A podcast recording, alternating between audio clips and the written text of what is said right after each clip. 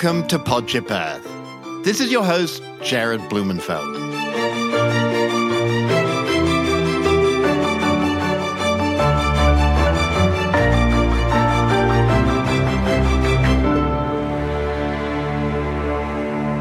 This week, we talk about fighting fires. Twice a week, a firefighter dies in the line of duty. Heroes in the truest sense of the word. Firefighters spend their lives doing gritty, dangerous work, wearing down their lungs and their bodies so that the rest of us can have safer lives. The biggest fire in recent San Francisco history began with just a few wisps of smoke from the top story of the building right here. Within a half hour, the entire structure was engulfed. Here's how it happened, beginning with the first call to fire dispatch. Working fire on a building under construction, 10 stories. East of Los Angeles, more than 1,500 firefighters are facing walls of fire 80 feet tall. Hot, dry gusts are whipping up fire tornadoes across brush brittle from drought. Firefighters are frontline responders in the battle against climate change. Whether it's fighting raging wildfires or helping urban dwellers overcome extreme heat or rescuing victims of rising seas, firefighters are who we call on first. What is less well known is that firefighters are being exposed to a toxic soup of chemicals from melting flat screen TVs and nylon carpets each time they respond to a residential fire. I talk with Tom O'Connor, who is a battalion chief in San Francisco's fire department, as well as one of the directors of the San Francisco Cancer Prevention Foundation, about how firefighters are leading the charge to clean up our planet, one community at a time. I start by asking Battalion Chief O'Connor how long he's been with the San Francisco Fire Department. I had been a firefighter in San Francisco for roughly 27 years. And Tom, what, what attracted you in the first place to becoming a firefighter? It was just the ability to help others and engage in some sort of civic duty that I wanted to serve the community, and as well as uh, kind of drifting between jobs at that point in my life. I thought I was going to be a college professor, and I was in grad school at Davis, and this job came up in San Francisco, and I thought, well, maybe I'll do this and make my way through grad school before I get my PhD. And 27 years later, I'm all but dissertation, but one day I'll go back and finish up. what was it? What was it on, Tom? Uh, political science. That's pretty amazing that you made that switch at that time. Had you thought about being a firefighter before? I'm the first in the family. I have a, come from a family of New York cops. And ironically enough, um, my mother's an identical twin, and both sisters gave birth at roughly the same time. And my cousin is a New York fireman, and I'm a San Francisco firefighter.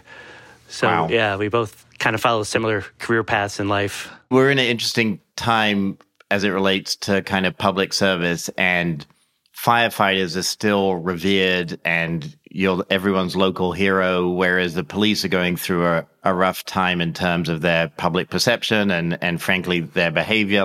Firefighters are very fortunate in that, you know, every time we're called, we're there to help. We don't give out tickets, we don't arrest people. Like, there's no negative outcome of a visit from a firefighter. We know that the public calls us at their absolute worst moment, so we make sure that they have absolute trust in us. I mean, if they call and they want us there when they're at their lowest of low, we want to make sure that it's a very non-intrusive, private visit, and you know, we want to maintain that trust. So if they open their door to a stranger to come in and help, we want to make sure that they always feel welcome to open that door. So we're always in the community talking to people, and we make sure we follow up on the clients that we do visit for a medical call or a fire call. I mean, we really nurture the relationship with the community. So, and it's sort of a, an oral tradition that's been handed down with virtually every fire department in the nation. That's you maintain that that level of of trust and that relationship with the public. And one of the things that's unique about firefighters is you all kind of live together. I mean, it's more like a family. You're going back to your family of firefighters. How does that shift even work? You work one 24 hour shift, and usually you're off for 48 hours, and it comes to a 48 or 56 hour work week.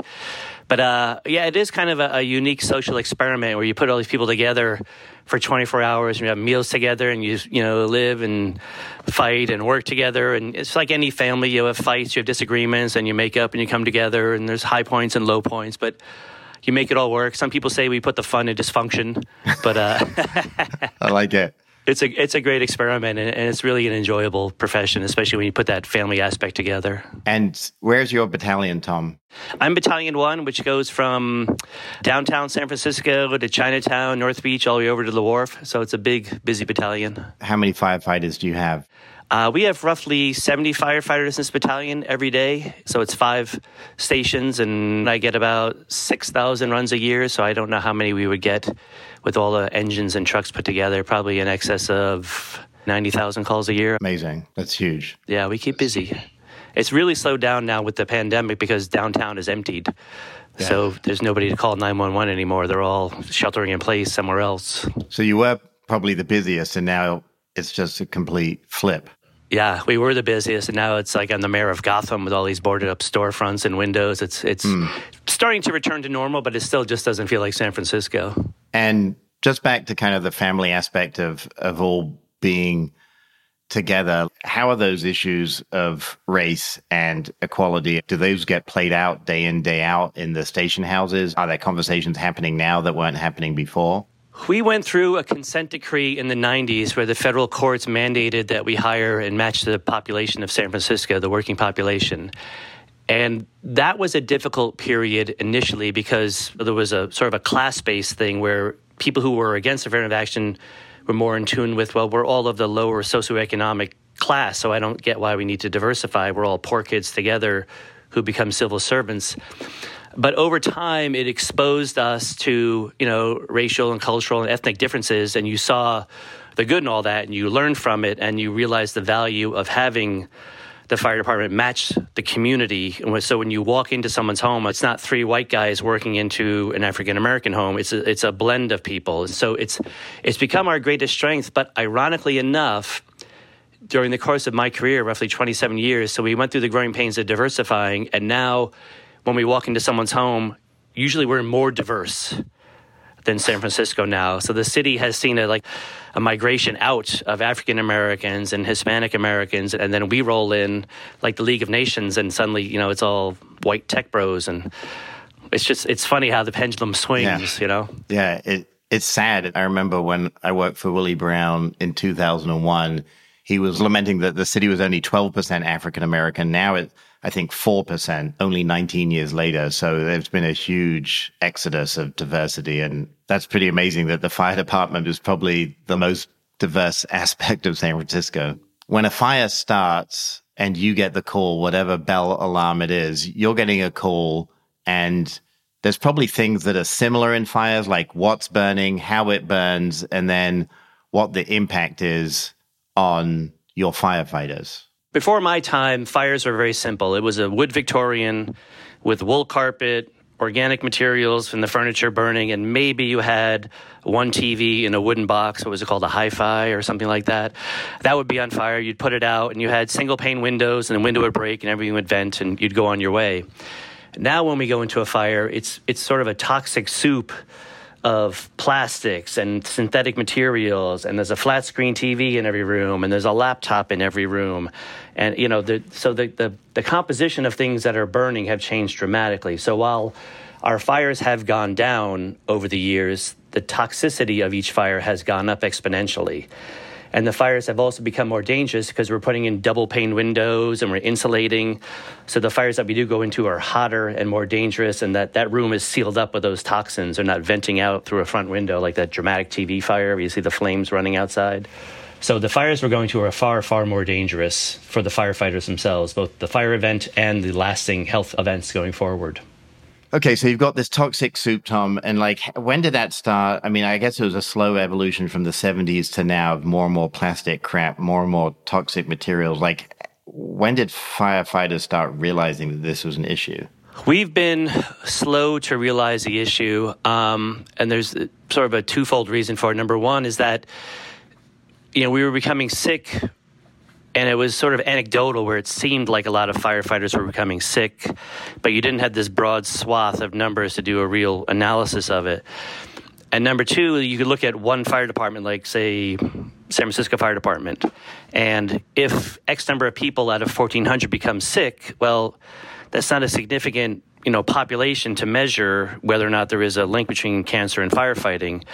So it took there was some research done. I think it was Barbara Mikulski at the University of Maryland.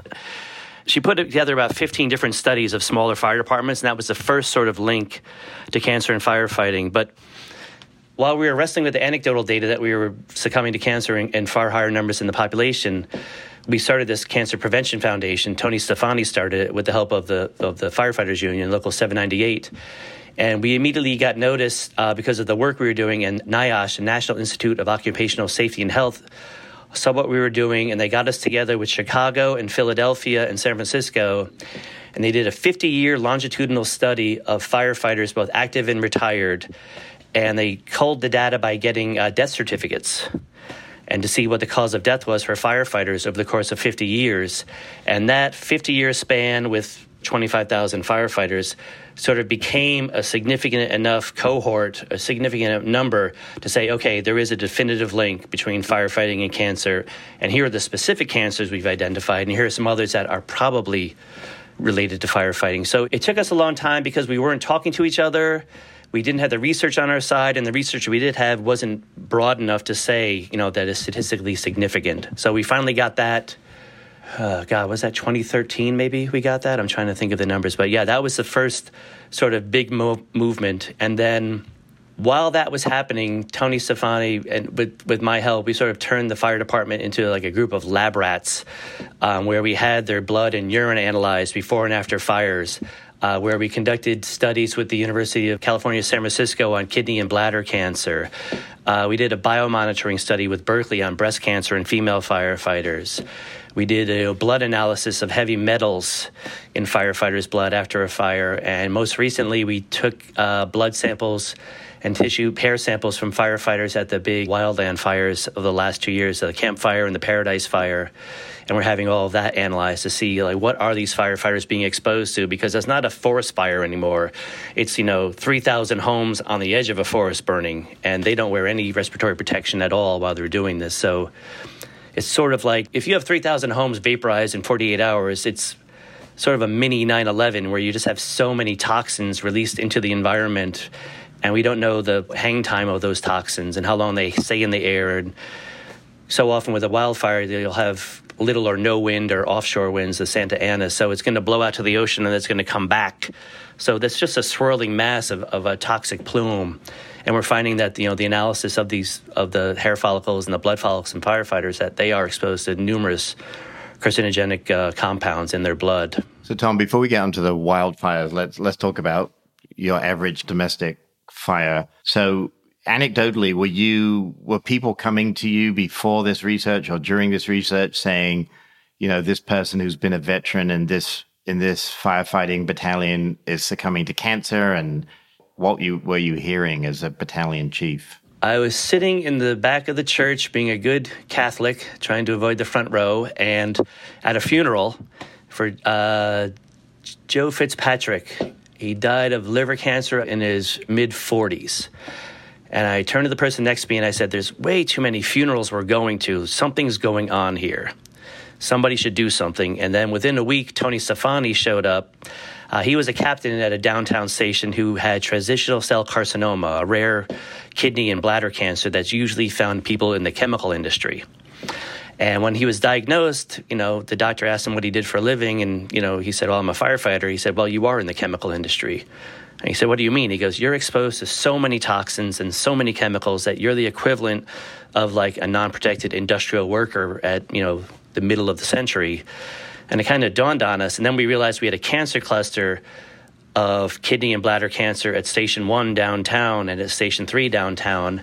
And so we kind of worked our way back from there. And it was a Dr. Marshall Stoller at UCSF who was a uh, kidney and bladder cancer specialist, oncologist, and he he started tracing the data, and he, he realized, you know, just with that one cancer alone, he said one out of 50,000 people might get this cancer, and we had like five cases between 4,000 active and retired firefighters. So the alarm was set. I mean, it's a really rare cancer to get, and we had more and more cases of it coming up. And of those, I think only two are still alive.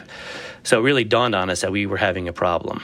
It must have been shocking because no one, no one thinks that when this stuff burns from their TV to their couch to their carpet, that it's it's really exposing not only the environment, but most importantly, the firefighters who are coming to protect us, our, our life and safety. You've kind of become uh, a professor of of environmental toxins, which you probably didn't think you would when you started as a firefighter. No, I, I never imagined that happening. Once we started getting these numbers, we also kind of did a little research on our own about cancer and firefighting. And like I said, we found all those smaller studies. But ironically enough, the most significant study that we found was one of the oldest. It was a turn of the century study on chimney sweeps.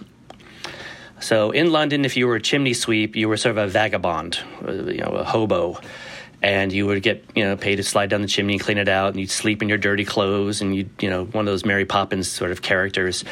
And chimney sweeps in England were dying in their 40s from cancer. If you were in Sweden you were in a chimney guild. You were in a union of chimney sweeps.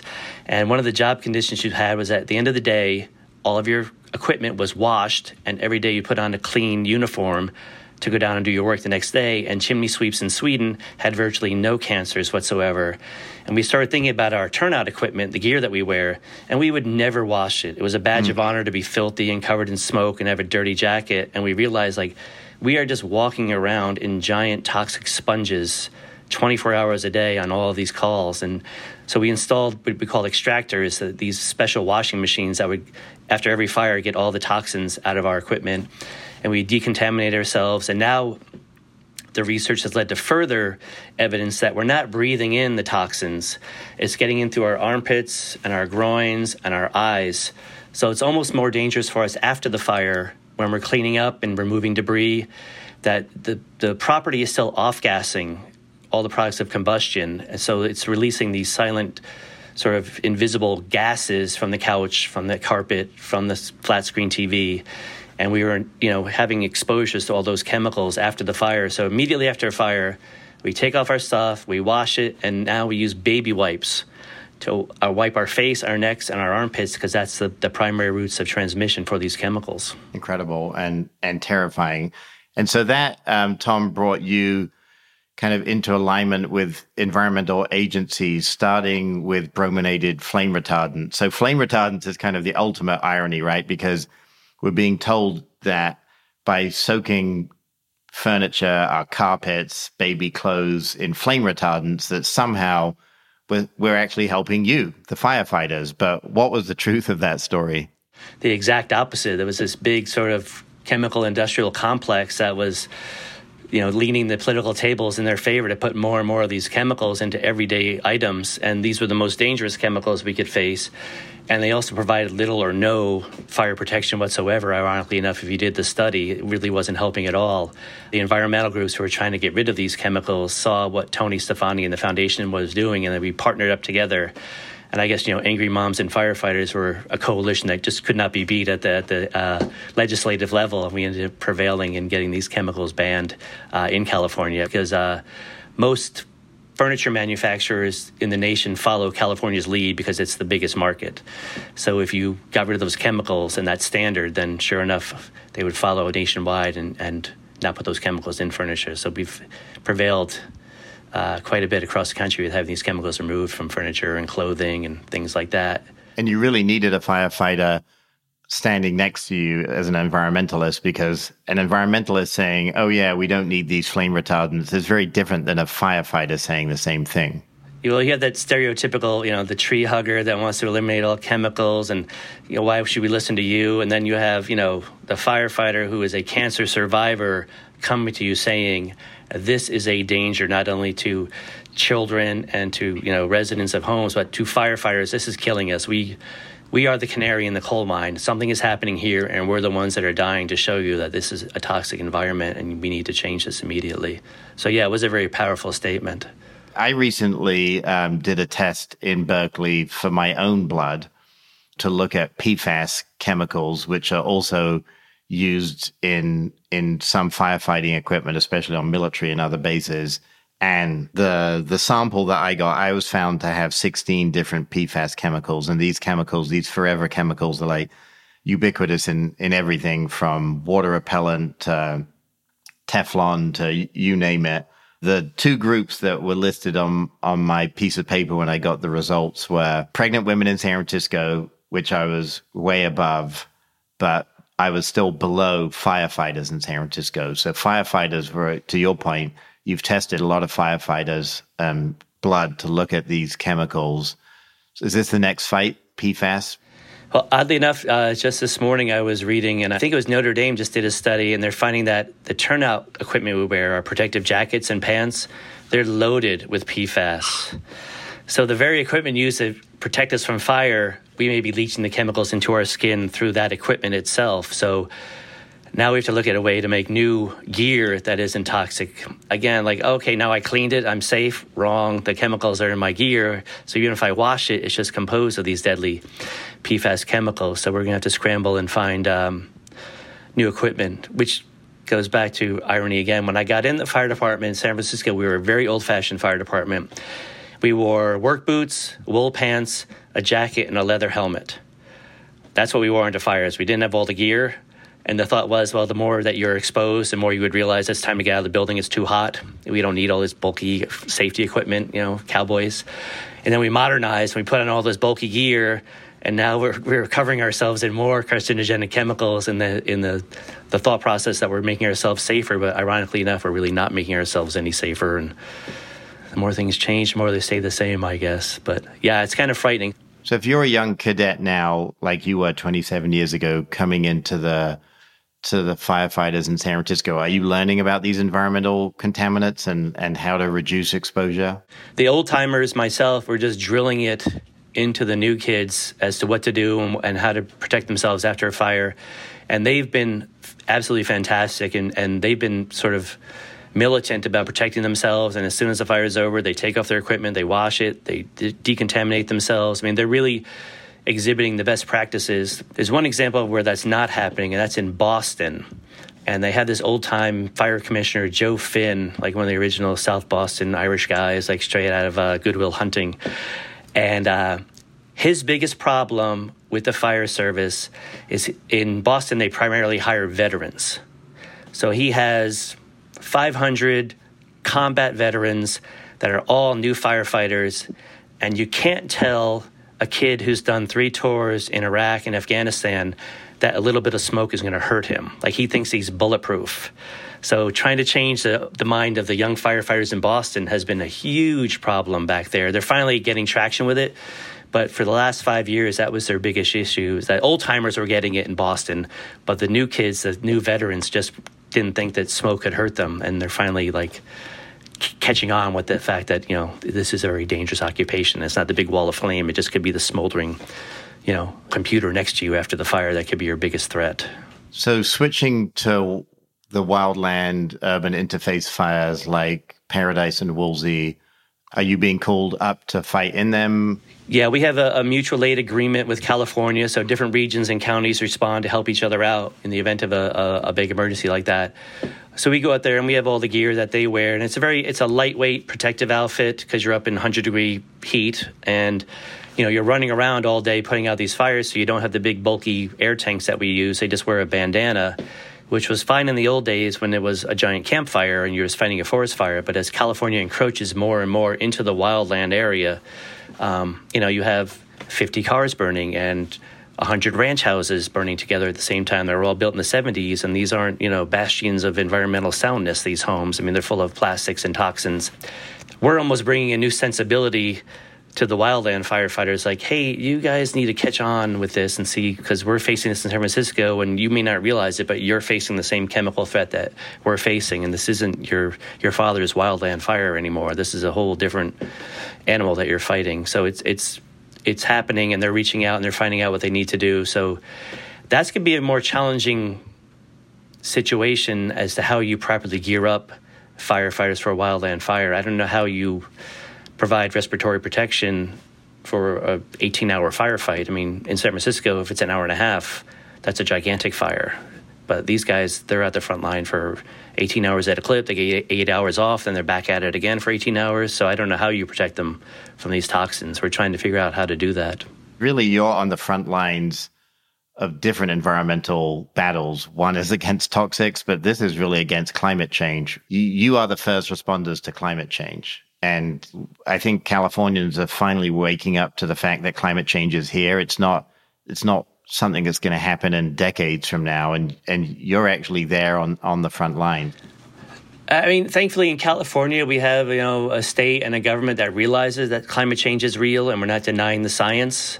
It's frustrating on the national level when people are saying, you know, oh, it's fantastic, you know, warmest winter ever. This is great. You know, climate change is terrific. Like, well, no, it's not. Australia's on fire. California just lost the greatest number of homes ever. I mean, this is a very significant problem, and the fires are getting hotter and more dangerous.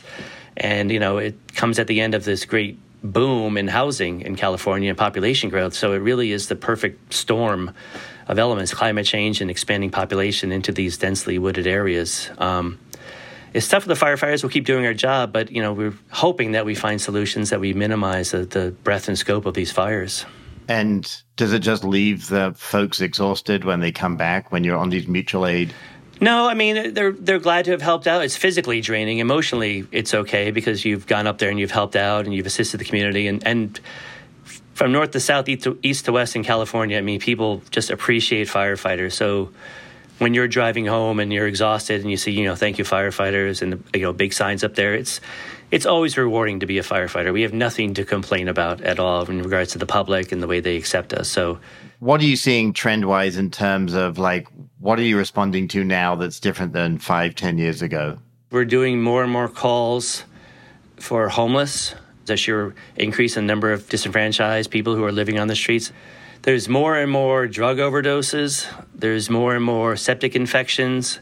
There's more and more calls for people that fall between the cracks of the social safety network. I mean, we're just the the homeless population is a giant for lack of a better term, cry for help, and and we need to find solutions because these these poor people are just you know they're dying slowly, and and it's frustrating for us to respond over and over and over again to the same people at the same corner, and they just they keep falling between the cracks and not getting the care they need, and and you know, police and fire aren't equipped to give them that long-term care to make an analysis of whether it's drug addiction or mental illness or they're just you know between paychecks you know where does this homeless individual fall in the spectrum of, of, social services that are needed. So that's our biggest frustration, I would say, with the medical calls is that it's just growing by the day, the number of calls we go on. It's sad. So given that you're dealing with just amazing number of depressing issues, what gives you what gives you hope?